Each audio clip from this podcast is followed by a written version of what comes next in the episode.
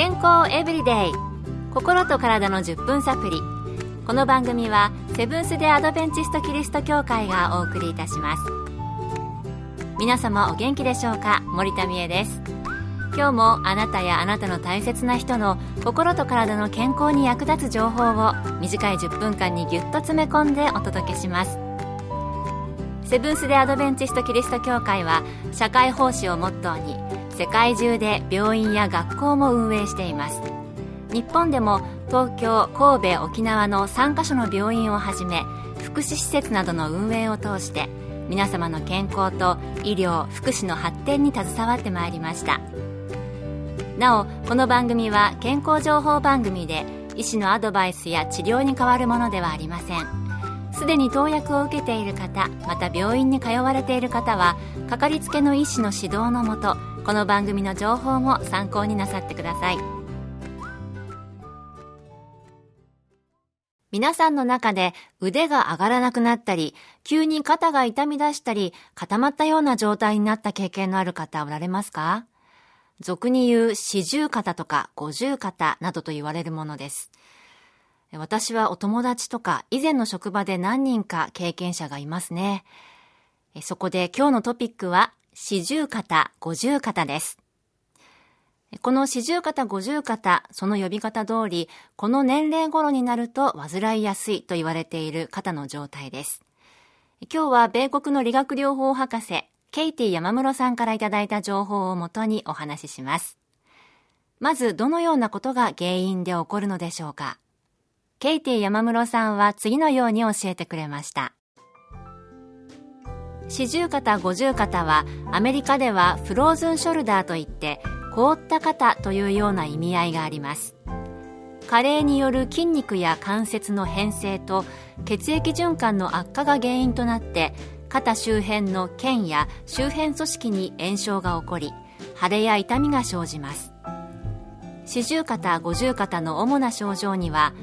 肩がこわばっている肩を動かすと痛む腕を動かそうとした時に肩が激しく痛む。腕を上げられない。腕が後ろに回しにくい。寝返りを打つと肩が痛いなどがあります。ということでなんとなく思い当たる方おられるのではないでしょうか。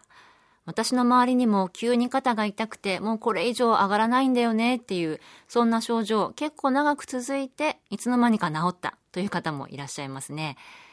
では、この四十肩、五十肩、年齢とともに誰でもなるものなのか、また、どのような人がなりやすいのでしょうか。40代、50代になりやすいと言われていますが、年齢とともに誰でもなるわけではありません。最近では40代、50代ではなくて、もっと若い時期からこの四十肩、五十肩が出てきているようです。そしてなりやすい人は次のような特徴があることが分かっています肩や背中に病気や怪我の経験がある人特に腰痛持ち。糖尿病の人若い頃に野球などのスポーツで肩を痛めた人。猫背で体が歪んでいる人重いバッグを持ち歩く人。パソコンやスマホの利用時間が長い人。そして寝不足や偏った食事ストレスの多い人も注意が必要です。パソコンやスマホはとても便利ですけれども、同じ体勢を長時間続けていると肩が凝り固まってしまう可能性があるんですね。私も気をつけたいと思います。健康エブリデイ心と体の10分サプリこの番組はセブンス・デ・アドベンチスト・キリスト教会がお送りしています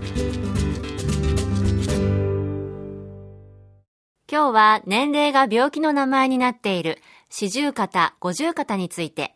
米国理学療法博士のケイティ山室さんのお話からお送りしています。それではこの四十肩、五十肩何をしたら改善できるのでしょうか？まず腕を動かした時に突然激しい痛みを感じて発症するのが一般的な四十肩と五十肩です。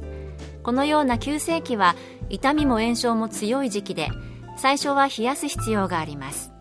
またマッサージや運動も痛みのない程度にとどめるようにしましょ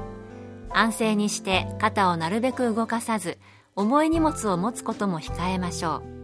う。急性期から慢性期は補助による運動を取り入れて徐々に可動域を広げていき痛みはないけれど腕が肩より上に上がらない肩が動かしにくいなどの症状が現れる慢性期には肩の関節を動かすリハビリが必要です。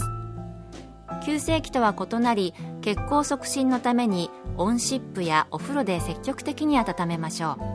う。またお湯や冷水を使って患部の循環を助けるホットコールドも効果的です。さらにストレッチや適切な運動をすれば時間はかかりますが完治も夢ではありません。専門家に見てもらうとその時期に合った治療のプランを立てることができます。ぜひ相談してみてください。慢性期は積極的にストレッチや運動を取り入れられるのでその慢性期に有効な運動を一つ紹介します。タオルストレッチなどは手軽にできていいかもしれません。まずタオルを用意します。タオルを肩幅に持って万歳をします。そのまま左に体をゆっくり倒していって20秒キープ。ゆっくり正面に戻してから右に倒していって20秒キープ。これをできれば何回か繰り返してください。気持ちよさそうですねタオルストレッチ。ちょっとやってみましょうか。あのタオルないので私のストールを握りますけれども。肩幅に持って万歳をして、そのまま左に体をゆっくり倒していって、ちょっと時間の関係上20秒はしませんけれども、で、ゆっくり戻して、今度右に倒して20秒。いいですね。本当に肩の可動域が広がる感じがするし、腕の血液ですかね、こう、ザーッと下の方に流れていってる感じがして、ああ、下ろした時も気持ちいいですね。えー、四十肩、五十肩、かなり辛そうですし、人によってはかなり長いこと症状が続く人もいるようです。かかった人は普段当たり前に使っていた自分の体がこんなに自由が利かなくなるなんて、と嘆いていましたからね。その辛い症状を引き起こさないためにも、あるいはすでにかかっている方はできるだけ早く改善されるためにも、今日の放送、ぜひ参考になさってください。今日の健康エブリデイいかがでしたか？番組に対するあなたからのご感想やリクエストまた番組で取り上げてほしいトピックなどをお待ちしています。さて最後にプレゼントのお知らせです。今月は抽選で50名の方に豊かな心と健やかな体を作る月刊誌サインズ・オブ・ザ・タイムズの1年購読をプレゼント。健康に役立つ記事が満載です。ご希望の方はご住所お名前をご明記の上郵便番号540-8547ラジオ日経健康エブリデイの係。郵便番号540-8547ラジオ日経健康エブリデイの係までお便りをお寄せください。今月末の決心まで有効です。お待ちしています。健康エブリデイ。心と体の10分サプリ。この番組はセブンス・デ・アドベンチスト・キリスト教会がお送りいたしました。